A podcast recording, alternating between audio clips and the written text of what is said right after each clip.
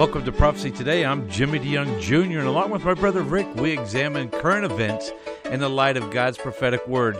And Rick, I'm here in Jerusalem. I'm in a hotel just outside the Jaffa Gate. I can't believe it. What an exciting time to be here again. We have been traveling up and down over the country, and we were here during the elections. It is a very interesting time in the state of Israel with a new right wing religious government coming into play. And uh, looks like Prime Minister elect Benjamin Netanyahu will take office. It certainly is a unique time, Jimmy, and it's very interesting that you are there uh, getting a firsthand report from those on the ground. We also have our broadcast partners that we're going to talk about these elections, so we're going to cover them extensively. But so many different things happening, it's important politically and prophetically. It sure is, Rick. You always say the political stage sets the stage for the prophetic to be fulfilled. Well, let's get started today with David Dolan. Dave Dolan joins us. He's our normal guest for our Middle East news update. And uh, particularly in our Middle East news update, we focus on Israel, all of the Middle East as well. But this week we have plenty to talk about when we talk about Israel. So, Dave, thank you for joining us. I'm glad to be with you again, Rick. Well, Dave, the Israeli elections, we had a pre election program last week. Now we have the post election program. Tell us what happened. Well, basically, uh, Bibi Netanyahu will be prime minister, no doubt about it. Uh, last week we mentioned the opinion survey showed his uh, bloc, that's his own Likud party, and three um, religious parties that uh, support him, taking 60 to 61 seats. In the end, they got 64 seats. But the big, big news, of course, was the religious Zionism bloc. That's an alliance of three political parties on the right. They're national religious parties, meaning they're Orthodox Jews. They, the men wear kippot, uh, head coverings, and Uh, attend synagogue, etc. So the right wing bloc is very strong. Of course, Netanyahu will be given the mandate, no doubt, to form a government by President Herzog and these other three parties have already pledged allegiance to him.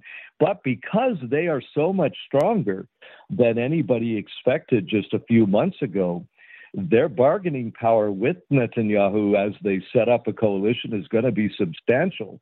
In fact, the Likud will be the minority, the 31 seats less than the three parties combined seats together. So um, they have some pretty strong demands, and particularly the Religious Zionism Party, which uh, has two leaders. Itamar Ben Gvir is the actual popular leader, although he's number two on the list, 46 years old. Bezalel Smotrich will be part of that. He's the official leader. He wants to be justice minister.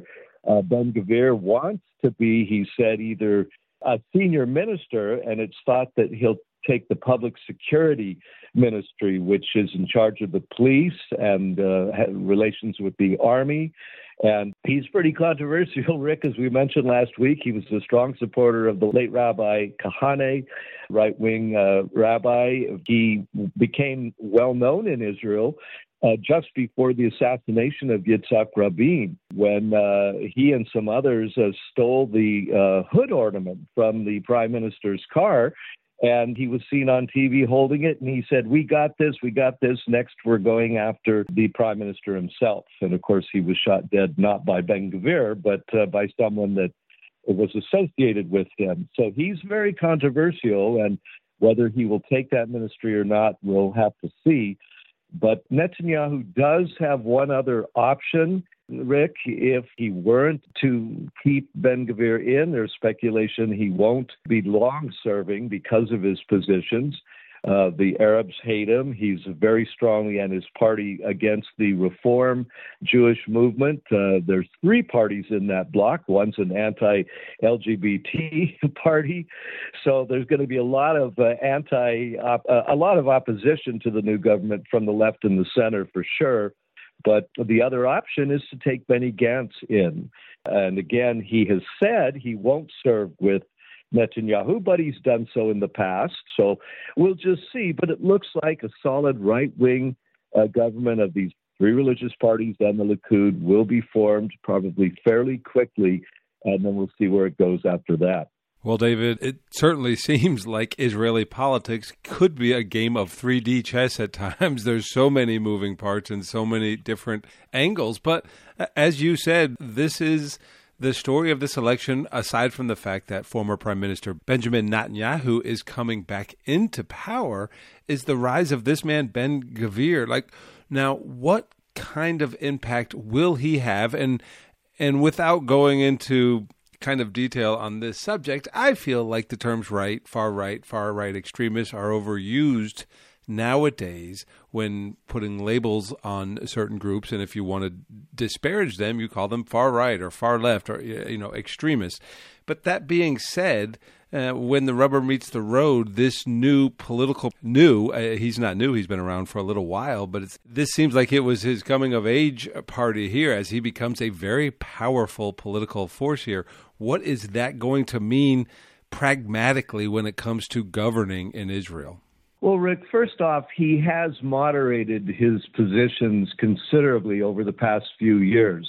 He was not allowed to run the first time he tried because he had lost a case where uh, where he was accused of being a racist for calling for the expulsion of all Israeli Arabs. Well, he's dropped that position. He actually advertised, campaigned some in the Arab sector. He said, "I'm for all the Arabs, just not Arab terrorists." Anybody who wants to harm the state, but he still wants to see the head of one of the Arab parties, the Hadash or the Communist Party, expelled from the country for some of the anti Israel statements that he's made. So, um, you know, he is moderated considerably, but he has a lot of support, especially in Judea and Samaria. Uh, his party took a lot of votes there. Again, it's a combination of three parties, really, and the second one, the Smotrich uh, wing, as it were, is a little bit more moderate anyway. He will probably become the new justice minister, and his position is to curb the Israeli Supreme Court, that it's become too left wing, that it's making uh, similar arguments to the United States, so we can just put it that way. That would help uh, the Prime Minister Netanyahu because he still has these four uh, cases, court cases against him, and uh, he would make some reforms he says that would eliminate some of those charges against him. But Ben Gvir, uh, his name is connected to Gever, which is uh, the Hebrew for man. And if you say, hey, there's a dude, you say, he's a Gever. So hmm. his hmm. name resonates with kind of the males. Uh, his parents, interestingly enough, his uh, father is of Iraqi Jewish background, his mother of Kurdish Jewish background, so he's not an Ashkenazi Jew from Europe, and that makes him real popular amongst that segment of the population. Uh, he's a rising star, no question about it. It's, I think, really a matter of what he would do as, as basically police minister, security minister, what he would do. And uh, there are some in the police and the military that are uh, nervous about him having that role and again, like I said, Netanyahu does have another option later on, and that is to bring in the current defense minister, to bring him back as defense minister. He would probably do that, Rick, if there is a war with Iran. We have reports this week that Iran is stepping up preparations for attacks in the region, and the rioting continues there inside the country. So that might be an excuse to broaden his government.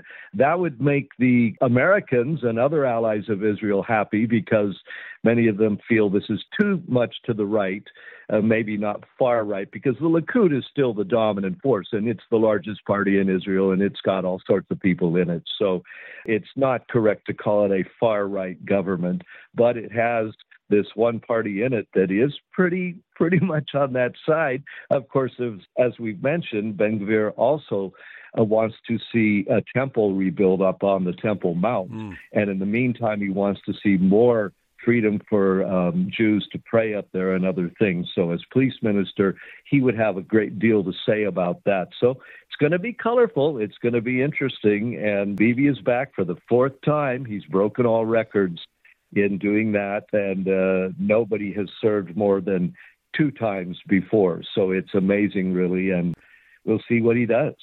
Final question. You mentioned that Ben Gvir is potentially going to be the top policeman in the country. That would be the ministry post that he's going to take.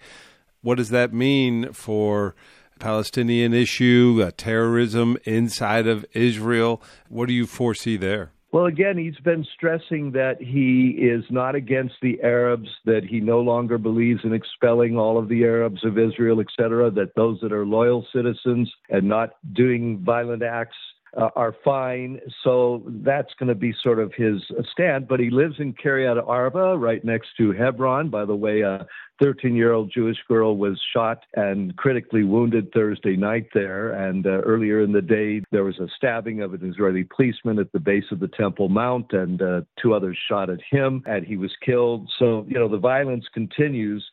But very strongly, he and his party and Shas and the United Torah Judaism Party, even, but especially many in the Likud, are very strongly against a Palestinian state. There's no chance that there'll be any sort of talks on that scale now, not that there was anyway, but it will give Hamas a greater excuse to fight against Israel. It will give Iran uh, more of an excuse to attack Israel so we can we can uh, expect that Israel's enemies will utilize this and Israel's friends are nervous. But again, uh, if there is a war, I think Netanyahu would bring in Benny Gantz back in and that he would go in. And that would be more appealing to the nations, at least, and more appealing to Israeli Arabs as well.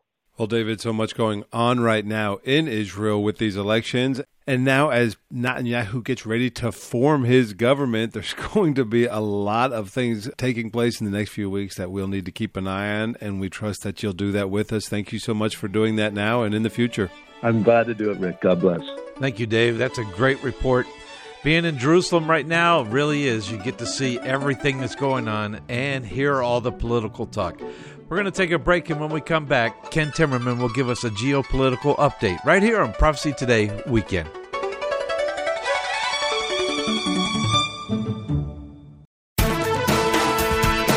I'm Kramer with Mission Network News. It's a dangerous time to claim the name of Christ. According to the World Evangelical Alliance, one in seven Christians worldwide lives in a place where they face persecution for following Jesus.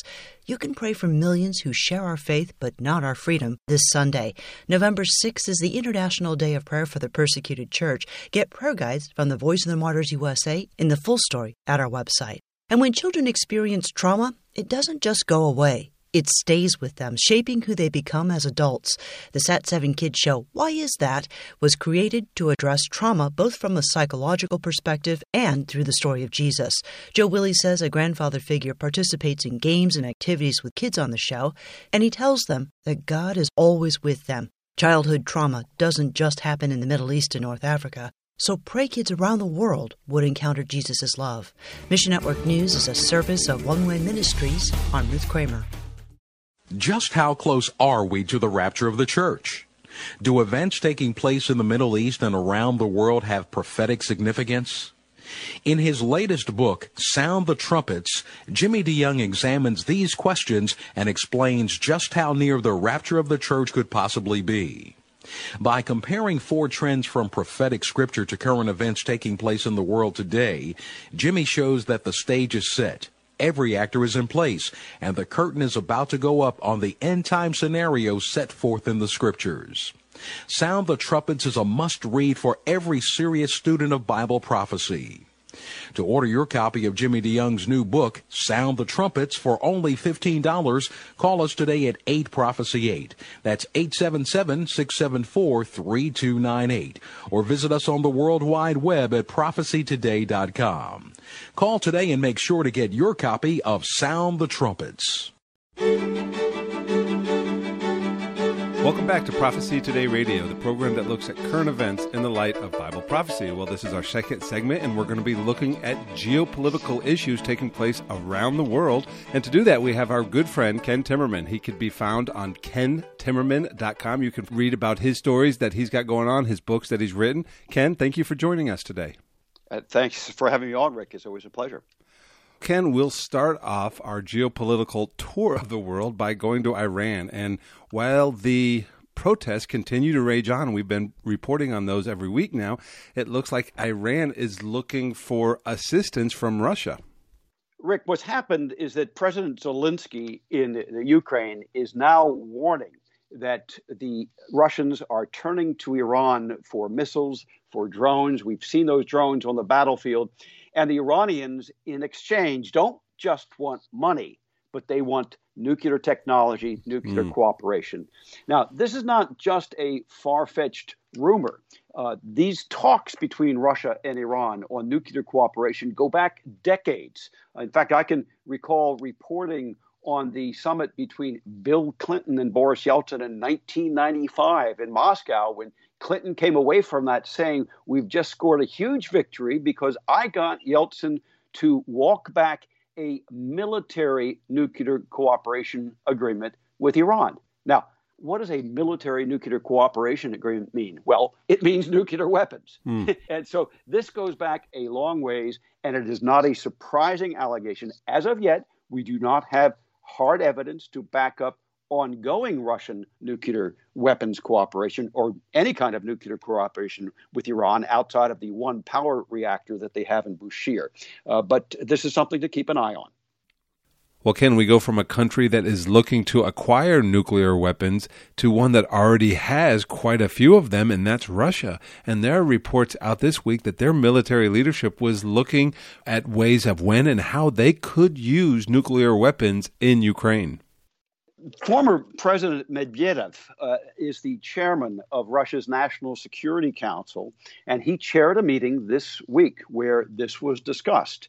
And he said semi publicly, I mean, this was an authorized leak as far as I can determine, that should Ukraine seek to retake territories that Russia has annexed, this would put Russia's territorial integrity at risk, and Russia's national security doctrine justifies the use of tactical nuclear weapons in such a case. Now, Rick, you and I talked about this several weeks ago, and we spoke about this when Putin actually announced the annexation of those provinces in eastern Ukraine. And I mentioned this at the time because this was well known uh, about Russia's national security doctrine that they would justify nuclear weapons in the event their territorial integrity was threatened. And I said, that's what he's trying to set up in Ukraine.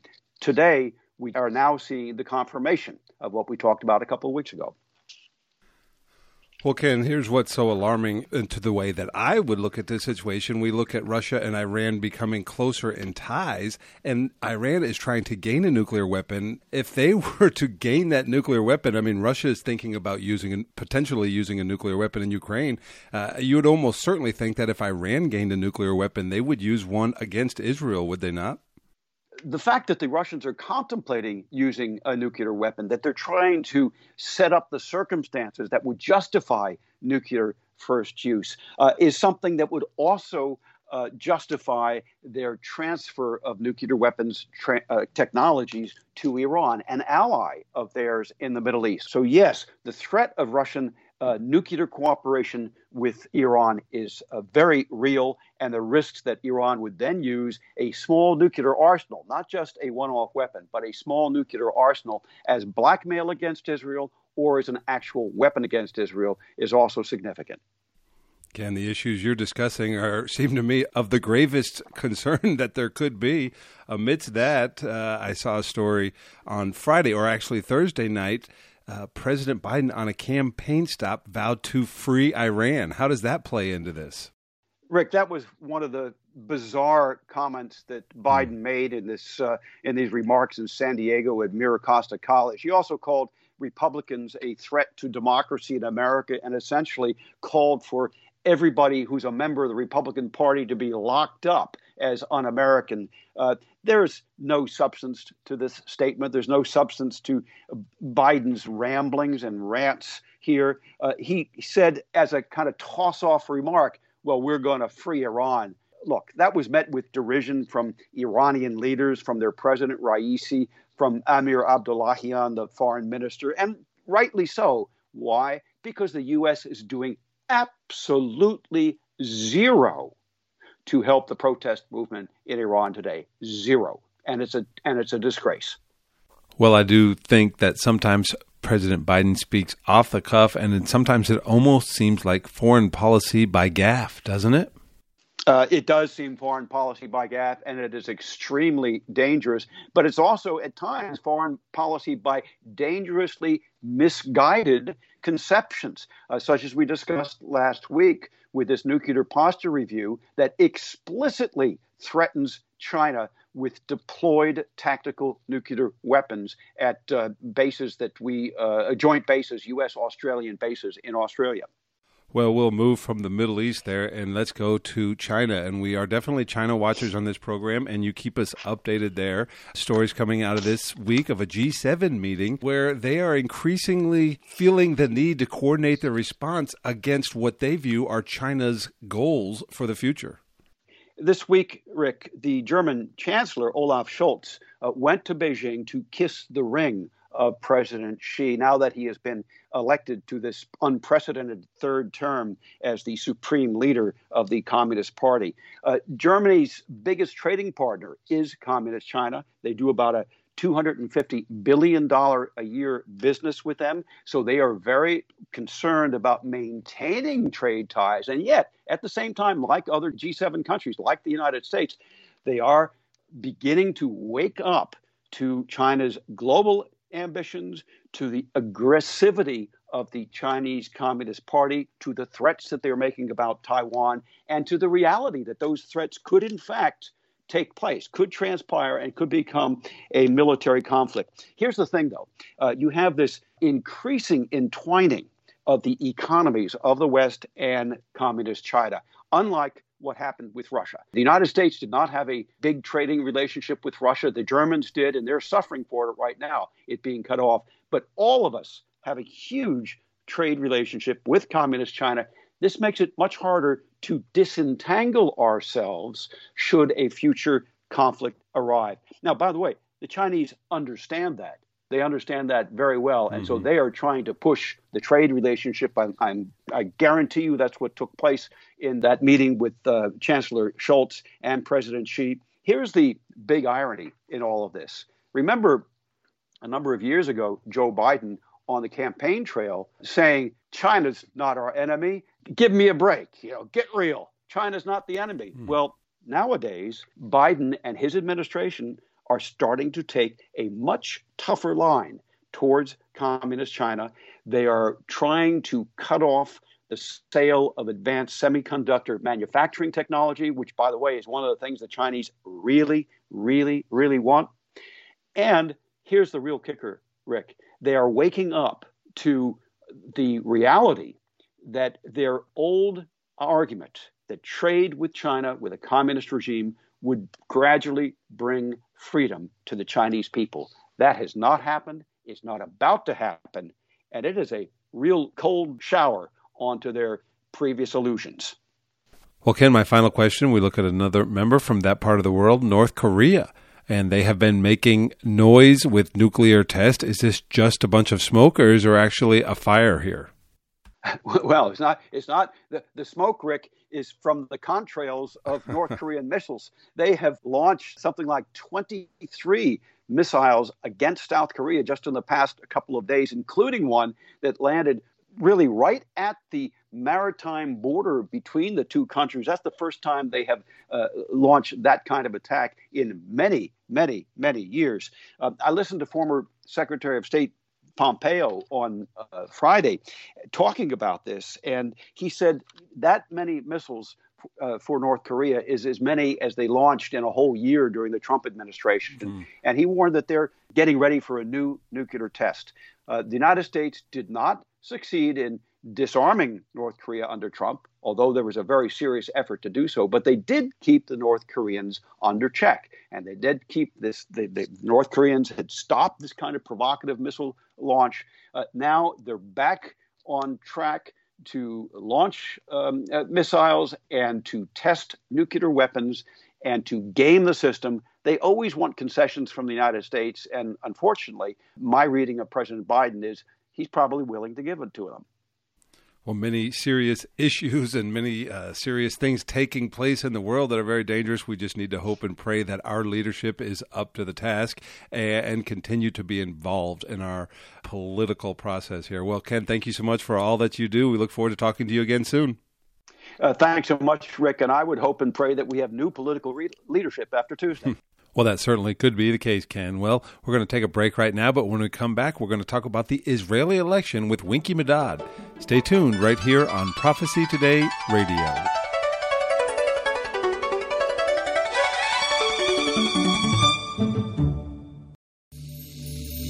Have you always wanted to visit the land of Israel? Imagine what it would be like to walk in the footsteps of Jesus. With Joshua Travel, you can visit Israel past, present, and prophetic. The Bible will come alive as you see places like the Shepherd's Field where our Lord was born, Caesarea Philippi, Cana of Galilee, Capernaum, the Garden of Gethsemane, and the Garden Tomb. You'll even experience an exciting boat ride on the Sea of Galilee. You'll visit each site with Bible in hand as we take the time to not just visit the sites, but to help you understand their importance to our biblical heritage and to our prophetic future. We will place special emphasis on the eternal city of Jerusalem, the most important city in the world, and the place from where Jesus will rule and reign one day. Call Joshua Travel today at 423 821 3635 to find out more about this trip of a lifetime, or you can visit us online at joshuatravel.com. Welcome back to Prophecy Today. I'm Jimmy DeYoung Jr., and along with my brother Rick, we examine current events in the light of God's prophetic word. Well, we've heard from Ken Timmerman and David Dolan, and now we're going to hear from Israel Medad.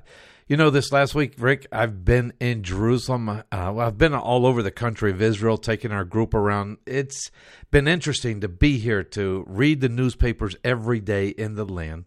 Uh, to see people from both sides of the story with their conflicts of what's going on, their understanding of what takes place here in the land. And you do hear two sides of the story the Arab and the Jewish side and uh, there are those that are concerned about the future. Well, I know today with Israel Medad, he's going to give us an update as to what, from his point of view, from the religious point of view, and then in a moment, we'll hear from Dr. Richard Schmidt. From a pastor's point of view, a prophecy teacher, a politician, former politician, who is a pastor now, but he will give his uh, outlook on what's taking place not only here in Israel, where I am, but in America. Rick, where you are and where we are getting ready for an election there also. So, why don't we go to Israel Medad to find out from his point of view what's taking place here in the land since the elections? Winky Medad joins us. He's our good friend from Israel. He is our political expert there on the ground, and he actually lives in the area that we call Judea and Samaria, but that some in the mainstream media call the West Bank. So, uh, Winky, there's a lot going on in politics this week, so I'm so glad you chose to join us this week. I put myself at your disposal. well, thank you so much. Now, a lot going on in Israel nowadays. Last week we had a pre election special and we talked about the upcoming Israeli elections. Well, Winky, they've happened. What are your overall thoughts? I know many people have heard the results, but can you tell us what you think about the results and what you think it means for the for the state of Israel? Well, you, you know, you never know what, how to divide an opinion based on analytical, objective factors, which I always try to do on the program. But admitting that I do have here and there uh, preferences or even prejudices which I think I always try to clear up for our audience so they know when they're getting news, analysis, or they're getting views. And I felt for a good couple of months here that things were going Bibi's way, Mr.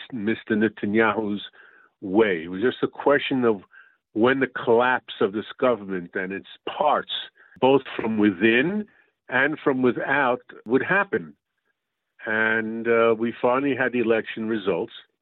You know, Rick, there's a, a joke now going on in Israel that the best way to get left wing out of power is to give it them for a couple of years. uh, and they'll make a mess out of everything so that everybody realizes what a mistake they made in putting them in government. P.S. This might be happening in the United States, but since I don't live there, I'm not going to make any projections for the next two to for the next for the next coming election and the next two years. But well, we'll see. In any case, the short answer is the left to centrist turncoat right wing in Israel that joined up with the Lapid government.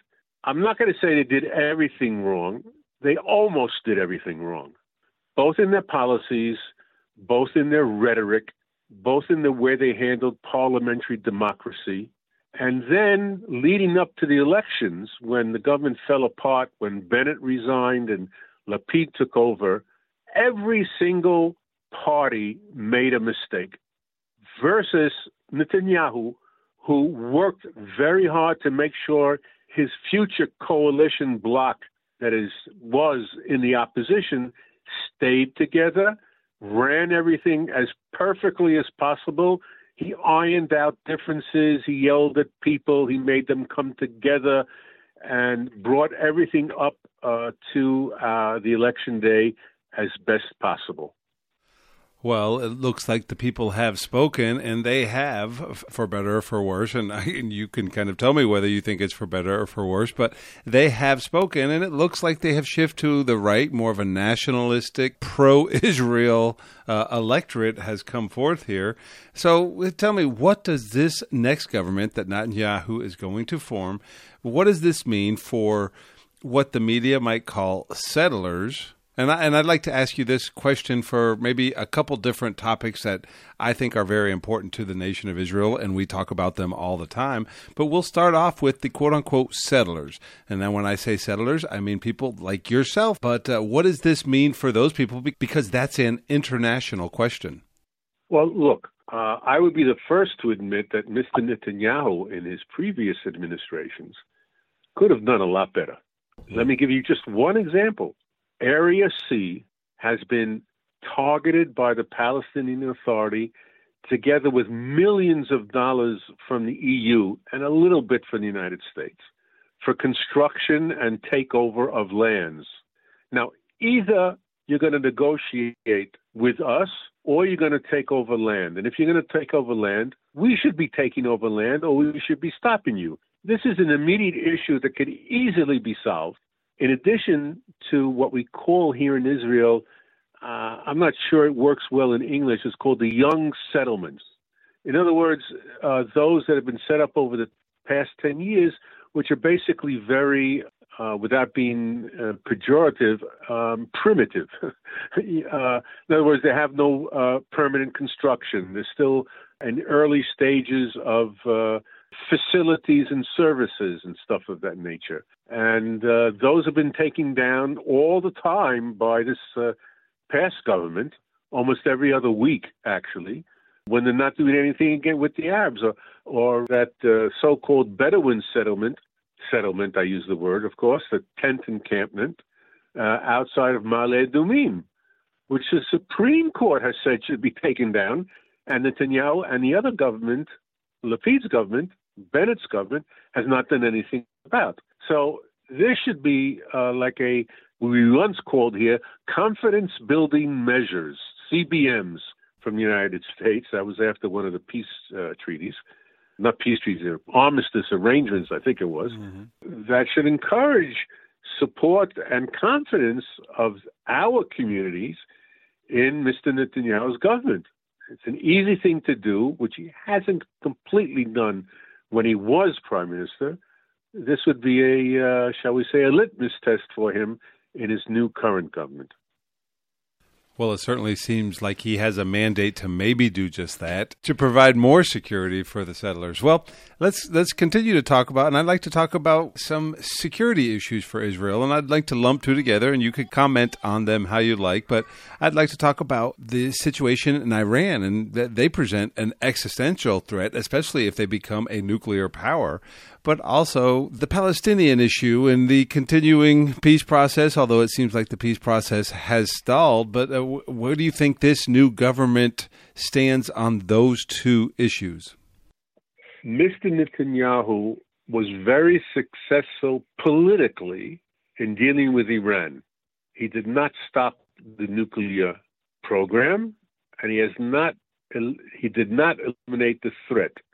Uh, we understand at least twice he had what began moving to authorize some sort of military strike, and those within his government and the chief of staff and the members of the chief of staff prevented that in democratic ways, but the argument went one way and he gave in.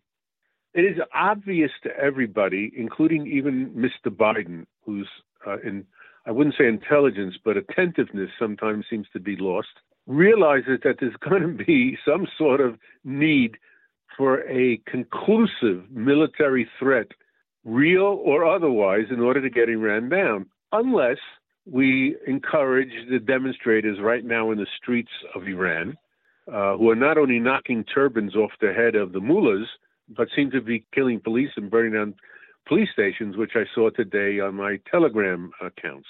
Uh, who knows? Maybe Iran might collapse from within, which would save everybody a lot of trouble. The other issue, uh, if I remember, you, it was the Palestine issue, the, uh, what we call the Palestinian mm-hmm. issue.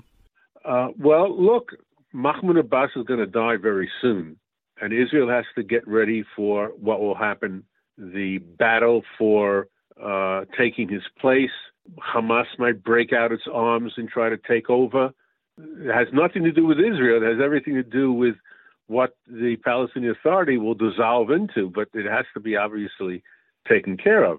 What Netanyahu did say after, and I think we, we talked about it on this program, Lapid spoke at the United Nations. Netanyahu said, look, for 10 years, I took the two state solution off the agenda, and he puts it back on again.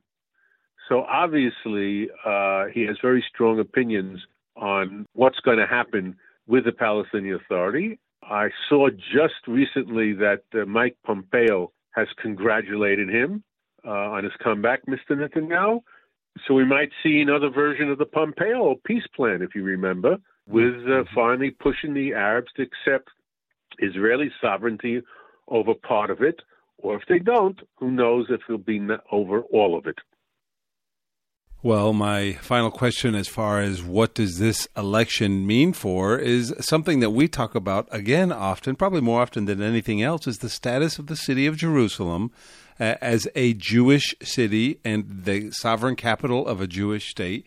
And of course, the Temple Mount, what is the holiest spot in the world for the Jewish people.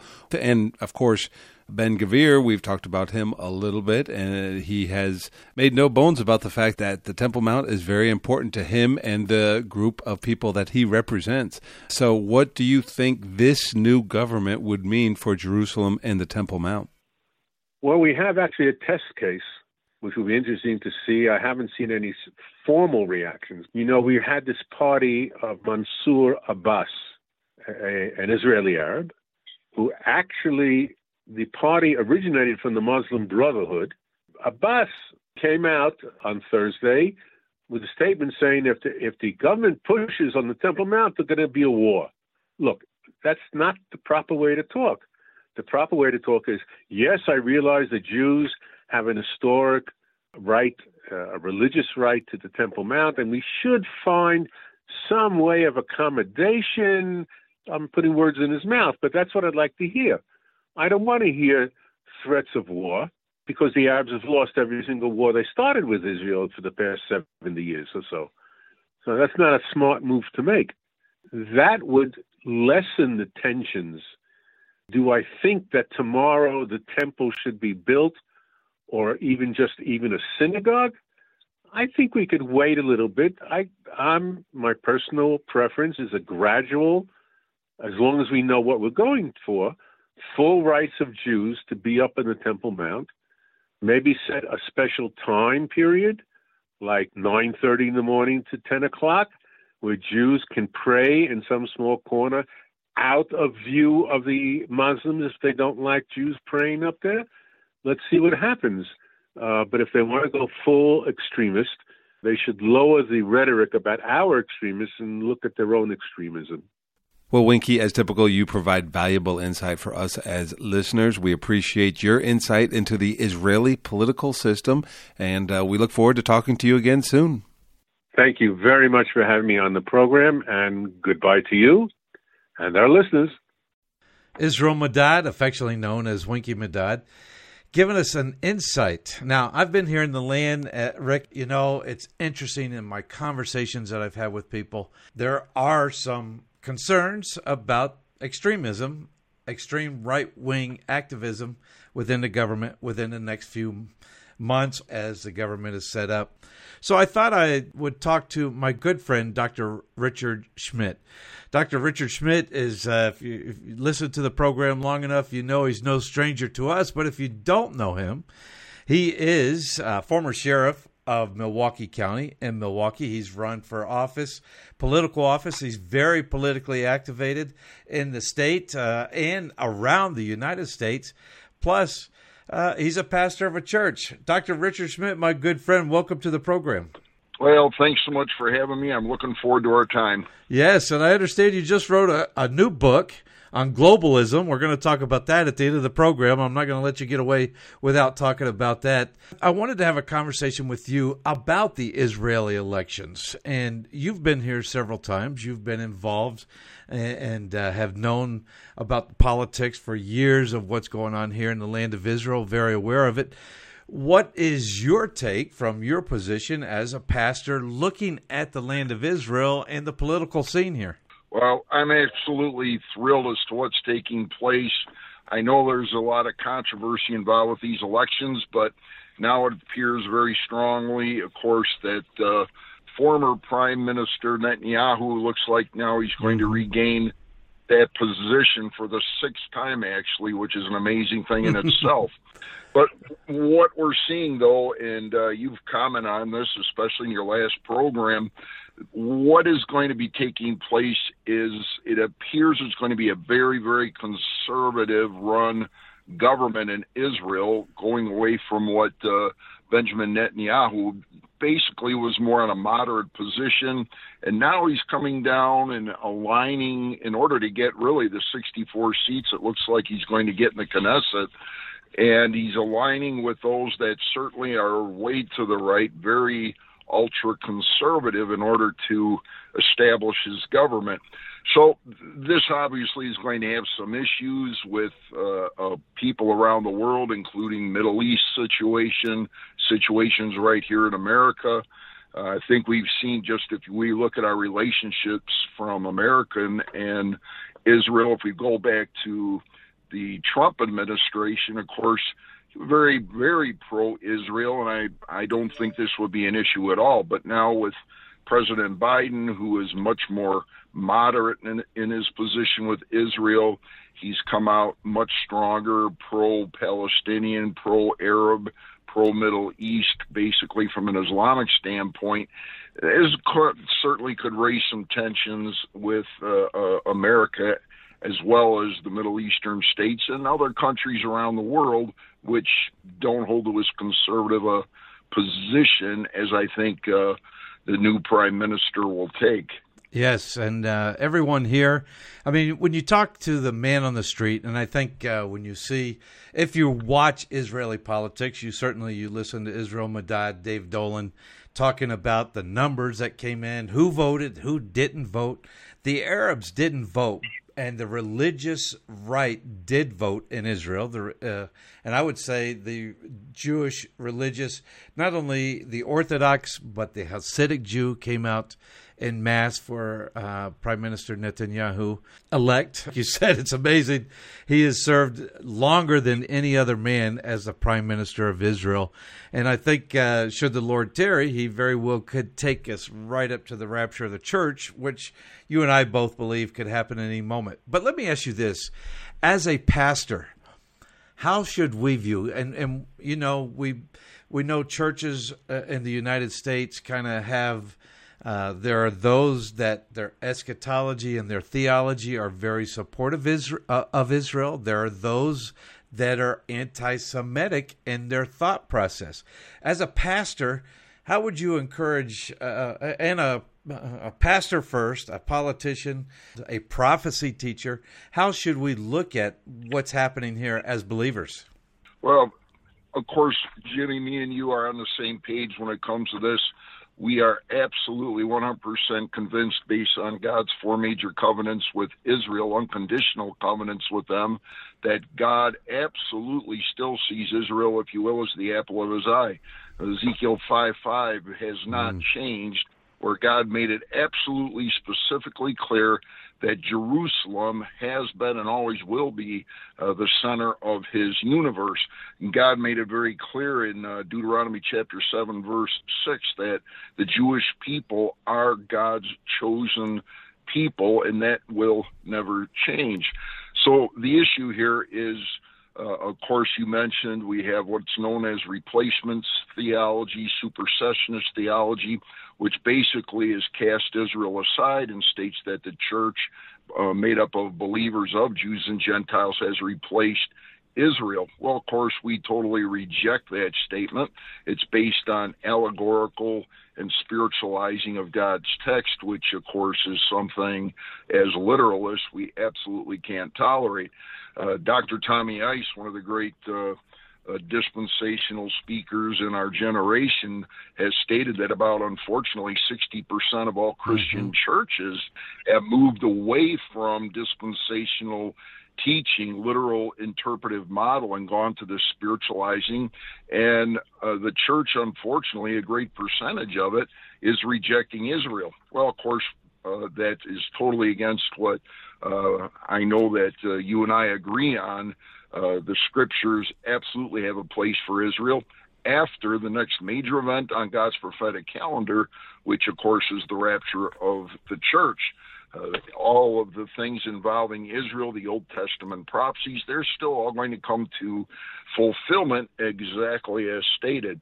So Israel has a key place in God's plan, and as Christians, we absolutely must mm. support them. I'll just give one last statement on that. Uh, Genesis chapter 12, and everyone knows the Abrahamic covenant. It's an unconditional covenant God mm-hmm. made with Israel. He specifically stated, and this has never been revoked, that He will bless those who bless Israel, curse those who uh, curse Israel. Jimmy, I prefer to stay on God's good side, if you will, and bless Israel. I agree with you, Dr. Schmidt. Dr. Richard Schmidt, uh, pastor, prophecy teacher, former uh, politician and uh, in the political world. Well, let me ask you this: as we continue on, we're thinking about this and the uh, the Christians' position on Israel. Of course, we know that God's not finished with the Jewish people; He made those covenants with them. He's got to fulfill them. There's a prophecy in Ezekiel chapter 37. Everybody knows the Ezekiel 37, the vision of the valley of the dry bones. Ezekiel is told to preach to those bones. They come back to life. We've seen that in partial, the prophecy being fulfilled. I think it will be totally fulfilled in the tribulation period. In fact, I know it. But uh, there's a portion of that prophecy in Ezekiel 37, beginning at verse 18, where it talks about Ezekiel is told to put two sticks in his hand and could this be, and I believe it is, is prophetic in the future still, two states, not a Jewish and an Arab state, but with this religious extremism in Israel, could we see two Jewish states come about? Well, of course, scholars and theologians have been debating over exactly what that means for actually hundreds of years. But I think, uh, uh, based on what you and I both have looked at from Ezekiel 37, it does certainly indicate that there's going to be a split among the Jewish people actually in Israel. So it's it's very interesting because, of course, you have uh, the ultra Orthodox Jewish people in Israel, and you have those that are reformed or conservative or actually really don't much care about uh, the religious position of Israel and are more, if you will, kind of uh, uh, anti-Bible. Really don't care that much. So you've got mm. a tremendous divergence of opinion among uh, the Jewish nationals.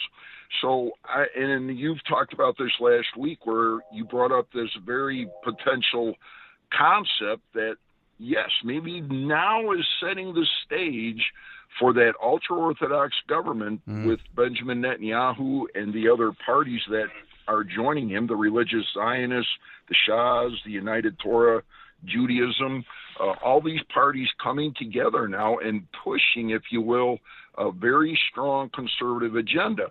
Well, as we know, in even in America, when you have conservatives versus uh, those that are liberal, it's going to cause a significant division like we have in our country right now in America.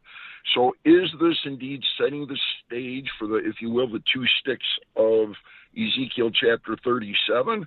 I think uh, very possibly this actually could be that event. We don't know for sure, but boy, it sure seems like it could be. Yes, when you see uh, Prime Minister elect Benjamin Netanyahu, Ben Gvir, who we've talked about, Knesset, leader of a right wing religious party, and they're joining together, you certainly see the uh, religious aspect of the country coming together. And there's uh, one section on the left that's anti really it becoming religious, and then there's an aspect on the right that wants it to become more religious. In fact, uh, tonight I just finished uh, at the Western Wall listening to those talking about the rebuilding of the future temple, the third temple. We've talked about that a lot on this program. Well, Dr. Schmidt, thank you so much. We have an election in the United States coming up soon. Quickly, could you tell us anything about that that we should be aware of? Well, currently, and this is an absolutely critical election, we have 224 Democrats in Congress, 213 Republicans. Those that hold to a more conservative viewpoint, if they don't get out and vote, if uh, God's people are not out there exercising their right to vote and potentially moving towards a change as to uh, the majority in Congress, we basically are just giving up, and I never want to give up. We need to keep strong. The Senate right now 50 Republicans, 48 Democrats, two independents. Again, if you're a conservative, if you're a conservative Christian, in all likelihood, uh, this could be the election that changes exactly what's been taking place. Give conservative Christians again a much more strong voice, but we've got to get out. We've got to vote. What do we have issues? Energy dependence right now, inflation at horrific levels, trillions of dollars wasted with out of control spending, the Iran nuclear deal, lawlessness, all these things. We can have a major effect if God's people will get out there and vote. Excellent, excellent, excellent. And again, uh, we've always given our criteria the sanctity of marriage, the sanctity of life, and how a politician stands on Israel. Because once you give up on Israel, you turn your back on Israel, that will be the downfall of America. You got a new book out. It's called. Well, it's called Globalism, the Great Consumption of the One World Government, mm. Economy, mm. and Religion. So basically, we have three chapters that deal with prophetic issues specifically from the scriptures on globalism. Then I go into five chapters on some of the major current events right now that are pushing the world towards globalism. So we talk about the World Health Organization, uh, the Economic uh, World Forum, other agencies now that are coming on the scene that America, by the way, is buying into big time to set the stage for globalism as talked about in Revelation 13. Globalism, the great consumption. You can find it on Amazon. Go there, type in Dr. Richard Schmidt or the title of the book, Globalism, the Great Consumption, and get it.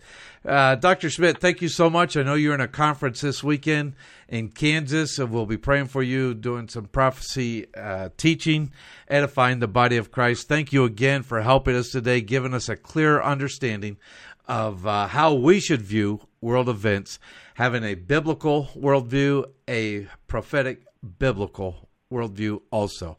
Thank you, Dr. Schmidt, for joining with us today. Well, thanks so much, and uh, thank you for your ministry. Folks, we got to take a break, and when we come back, Dr. Jimmy DeYoung in the Legacy Series right here on Prophecy Today Weekend.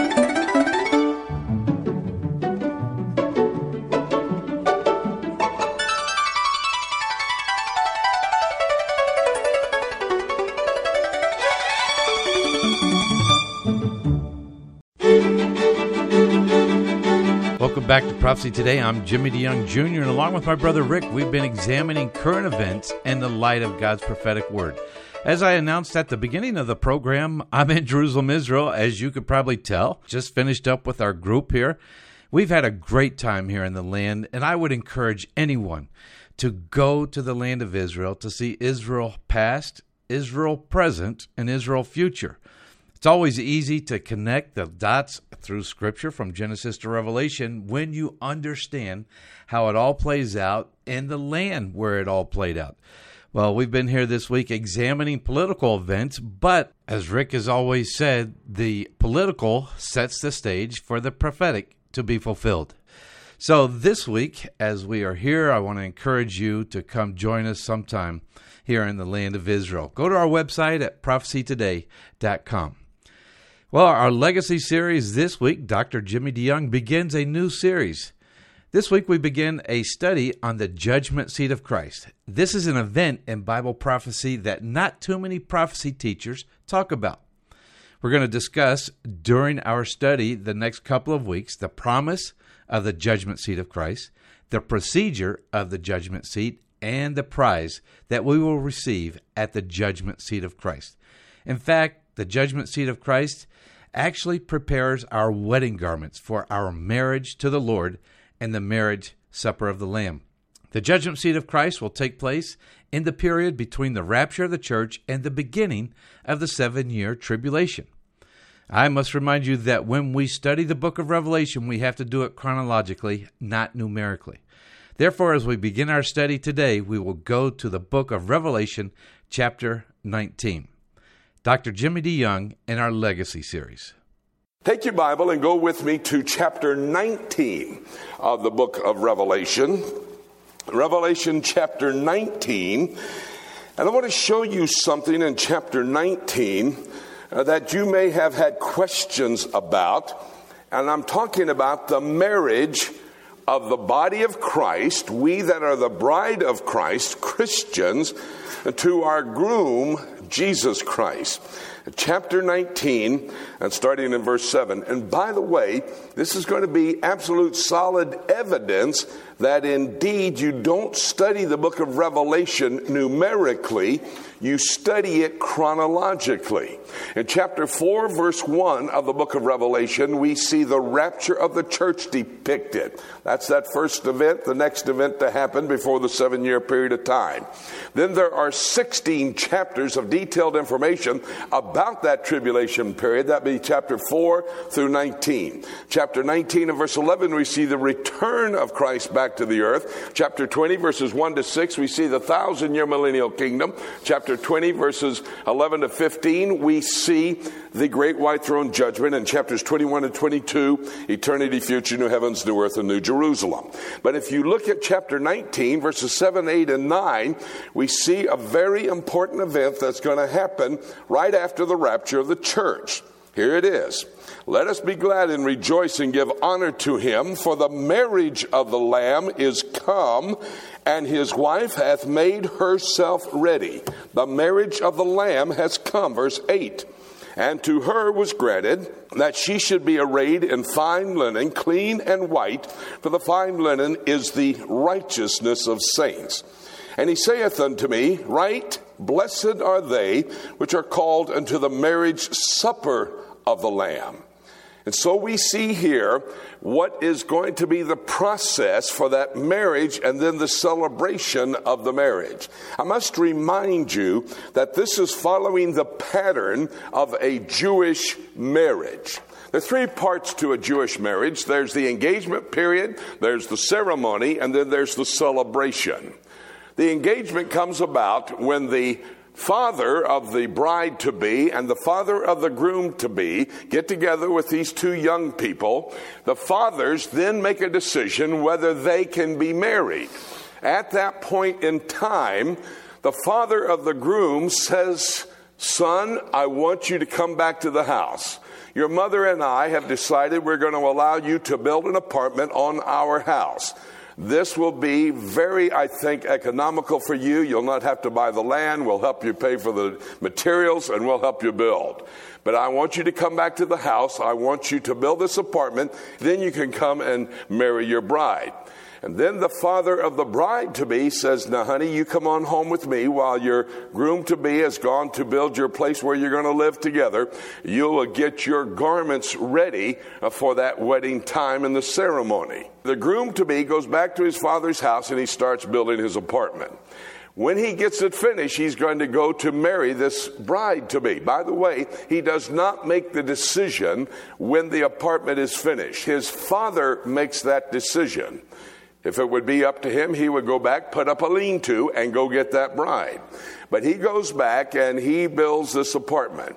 After the apartment is finished, his father says, You can go get your bride and be married, have the ceremony. He calls his best man and his best man will then walk through the streets, and I've seen this happen in the old city of Jerusalem.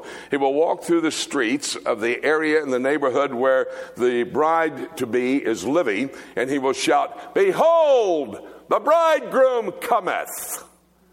And that day they all go over that evening to meet at the house of the bride to be. The rabbi's there, the families are there, and they have the ceremony. Once the ceremony is completed, the bride and the groom, now husband and wife, go into a secret, secluded location. Once that is done, the groom steps out and says, The marriage has been consummated. Let the party begin. And for seven days, they party. And that's the celebration. It's unbelievable. I, have been to one of those days. I was on the fifth day. I came into this gathering hall where they were having a party. It was going wild. And uh, so I was invited by the two rabbis, who were the fathers of the groom and the bride, and the new groom to come join him in a foursome in a folk dance. I tell you, those Israeli folk dances will kill you. About two minutes in, I was having cardiac arrest. And so I flipped my kippah off. And, oh, I said, I dropped my kippah. I'll be right back, guys. Never did come back because I wasn't going to die at that celebration. Now, I'm sure you're aware of the fact that uh, there's this, a long time celebration. Seven days is what it is. If you've ever read the first miracle there in John chapter 2, you realize that Jesus and his disciples arrived on the third day of the seven day celebration. And at the end of the seven day celebration, they come together, and uh, the groom presents his dear wife as his wife now. And then they go into their existence, going back to their apartment that he has built. That's exactly what's going on. We have two parts of the marriage operation right here the ceremony and the celebration. The first part was when Jesus in the upper room said, let not your heart be troubled. You believe in God, believe also in me. Now listen, in my Father's house are many mansions. For when I saw I would told you, I go to prepare a place for you. And if I go, I shall come again and receive you unto myself, that where I am, there you may be also.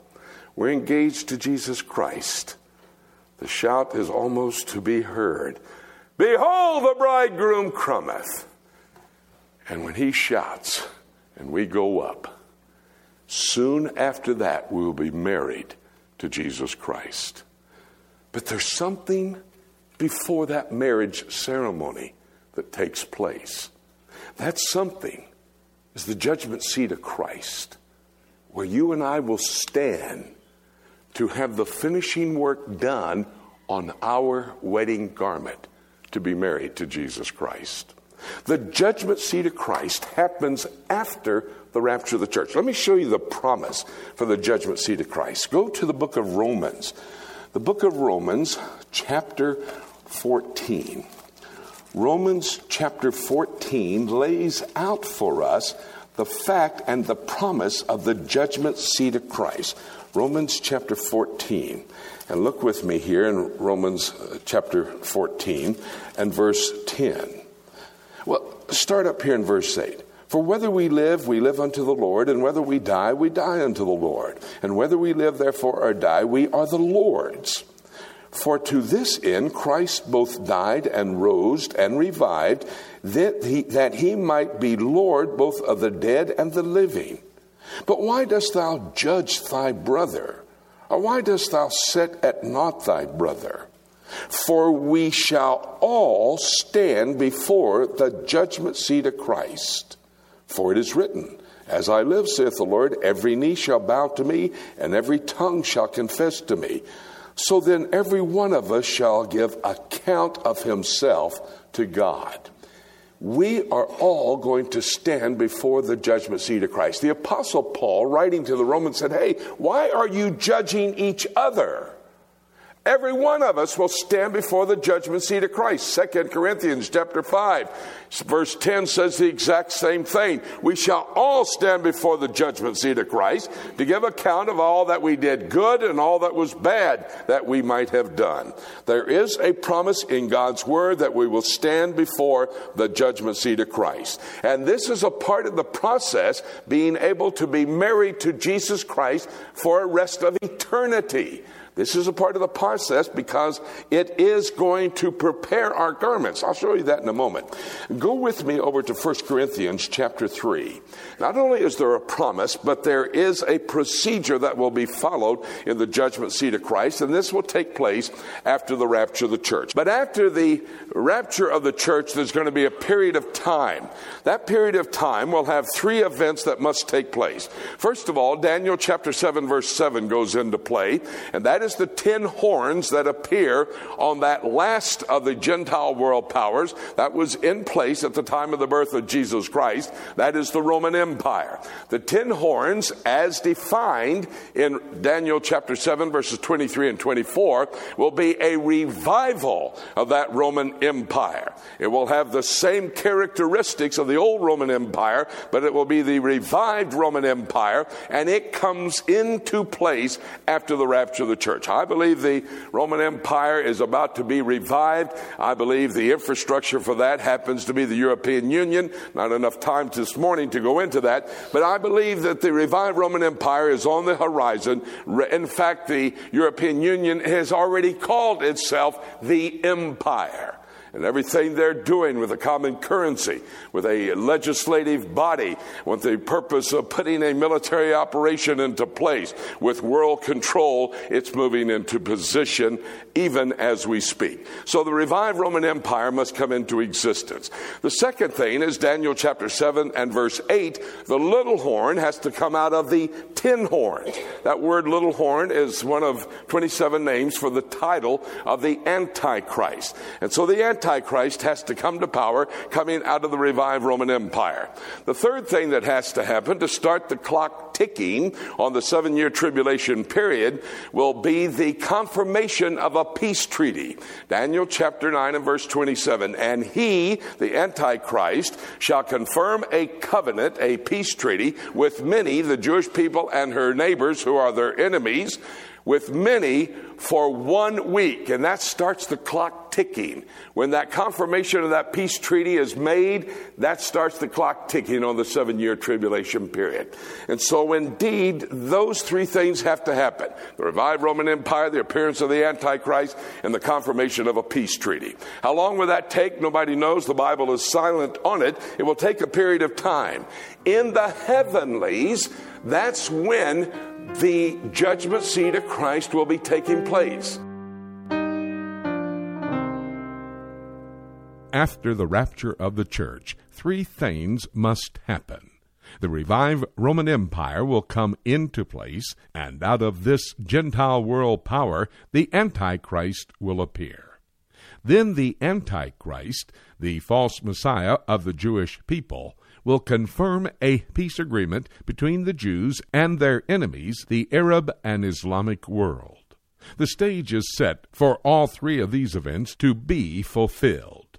It's during the time after the rapture and the peace treaty confirmation, however long that period will be, that the judgment seat of Christ will take place. Therefore, the judgment seat of Christ a key component in the end of time scenario that can be found in God's Word, is about to come to pass as well. The judgment seat of Christ is promised in God's Word. Dr. Jimmy DeYoung and the Legacy Series. You know, that's why we do this program, to keep you aware of those next three events, how close that we are to those events to come to fruition. Well, we got to take a break, and when we come back, we'll take a look at the book right here on Prophecy Today Weekend. I'm Ruth Kramer with Mission Network News. Massive protests continue across Iran. Isolated Iranian Christians are wondering how to react. The regime in power severely curtails human rights in the country, especially for women. Many protesters have begun calling for the death of those in power. But Joe Willie says Sat 7 Pars recently addressed this dilemma. Iranian pastors said Christians can promote both love and justice, so pray the love of Iranian believers would reveal Jesus. And in the United States, many people think of reading as the best way to learn, but globally, roughly two thirds of people prefer to learn some other way than reading. Ed Weaver with Spoken Worldwide gives an example from Lebanon. One ministry worker noticed that teens didn't complete Bible reading assignments.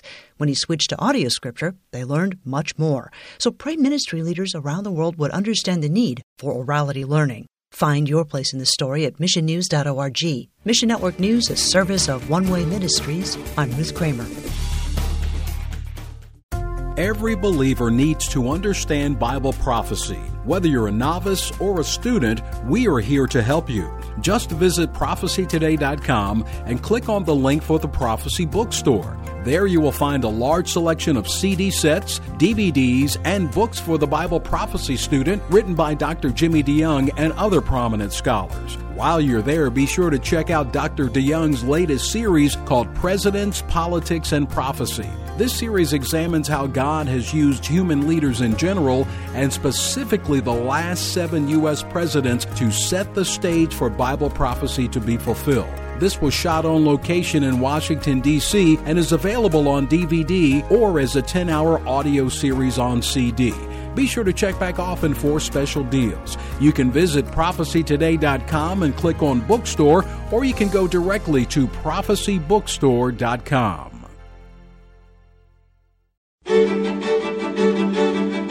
Welcome back to Prophecy Today. I'm Jimmy DeYoung Jr., and along with my brother Rick, we have been examining current events in the light of God's prophetic word.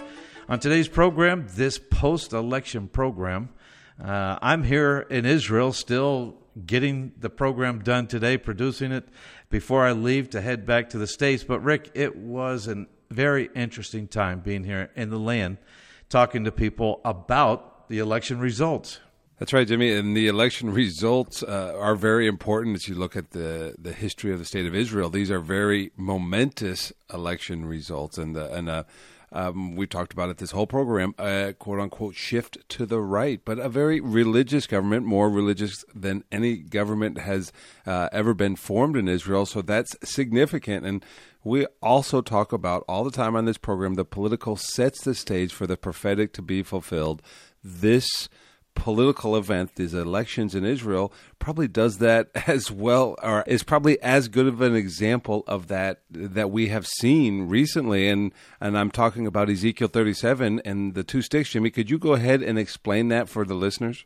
Yeah, let me. Uh, and I, I, wanted to bring something up, Rick, before we talk about that.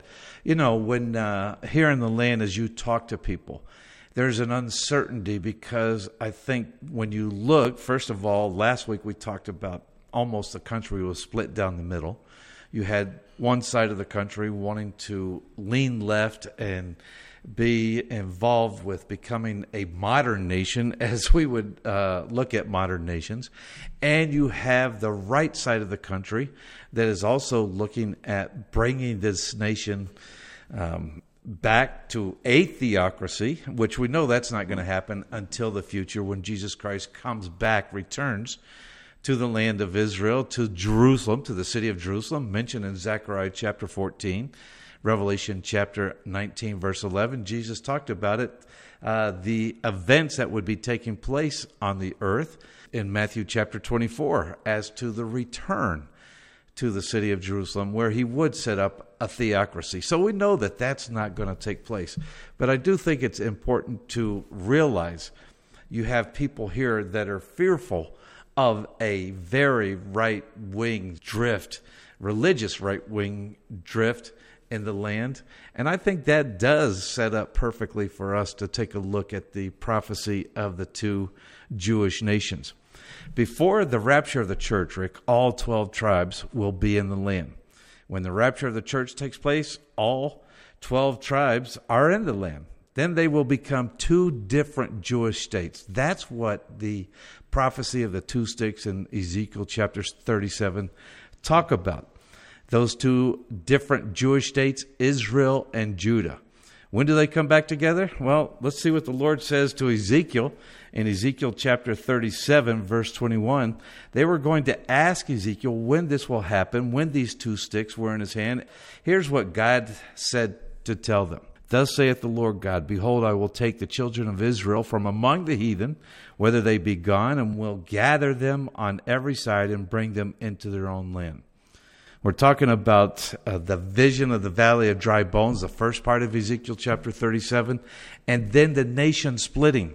And I think these two nations represent Israel and Judah. Israel being that liberal, left leaning portion of the state of Israel, Judah representing that right wing, the religious, uh, really extremism in the land. But that's okay because what they want to do is they want everyone to observe the Sabbath, to keep kosher laws, to rebuild the temple, to regather the Jewish people to the land of Israel. Really, those, Rick, are the four things that we keep our eyes on as a prophecy ministry Aliyah, the return of the Jewish people to the land, the anticipation for peace, the arrangements for the temple, the alignment of the nations. Those are the four things that we keep our eyes on. And that's really what the Jewish people are looking for today. Two of those returning the people to the land of Israel and rebuilding the temple. And I think when you see this, we've talked about it with Israel Medad, we've talked about it with David Dolan. We're seeing certainly this. Uh, really, what would you say, Rick, as it's being split? Kind of these two states coming together, uh, two Jewish states getting ready to split off. One that would be super religious, and one that would be like, hey, we just want to be like the rest of the world. Well, Jimmy, I mean, polarization and division seems to be uh, the name of the game now in politics, uh, not only in Israel, but uh, here in the United States as well. But if you look at it in Israel, it just certainly does seem like it is setting up perfectly for that end time scenario to come forth. You have these two different sides, you have the two different viewpoints, and they are very different. Um, and uh, they certainly seem to be falling in line with what Scripture says is going to happen. And we know that it's a future event. I know, as Dr. Rich Schmidt said, it's controversial. People have tried to decide when this would take place. I believe it takes place during the tribulation period. Well, we know that that's when the temple will be built, rebuilt in the city of Jerusalem. They're preparing for that now. I mean, Rick, you know as well as I do, when we're here, we're talking, we go to the Temple Institute, we see all the items that have been prepared for a future temple. They're preparing to build that temple here.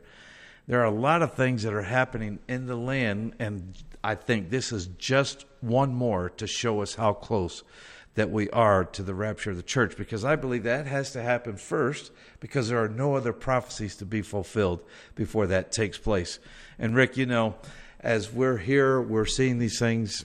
I, I like the fact, and people have encouraged us to keep doing this because it helps them to understand the times in which we're living it helps them to understand the times in which we're living, but it also gives us a sense of urgency, doesn't it? Because you just laid out the timeline, and what you're saying uh, is going to take place is going to happen during the tribulation, and it looks like it's ready to happen tomorrow. Yeah, I can't believe it. Again, you know, it might not happen for another 20 years. I don't think so, Rick. You don't think so. We live our lives, we do this program, we help people to understand Bible prophecy, and by doing that, to understand, I like what you said, to understand the urgency of the hour in which we are living. Rick, thanks so much for doing the hard work with David Dolan, Israel Medad, Ken Timmerman. Dr. Richard Schmidt was here today with us, and the Legacy series was was fantastic because right after the rapture of the church, the very first thing that we do, we are ushered into the heavens. Mm to stand at the judgment seat of Christ. And that's what Dr. Jimmy DeYoung talked about today. Those things, all of that, anticipation of uh, rapture that could happen at any moment, and the next event for us to be standing at the judgment seat of Christ helps us to live a pure and productive life in an unholy world. Let's keep looking up until. Thank you so much for joining us today. This is Jay Johnson inviting you to join us again next week for more of Prophecy Today.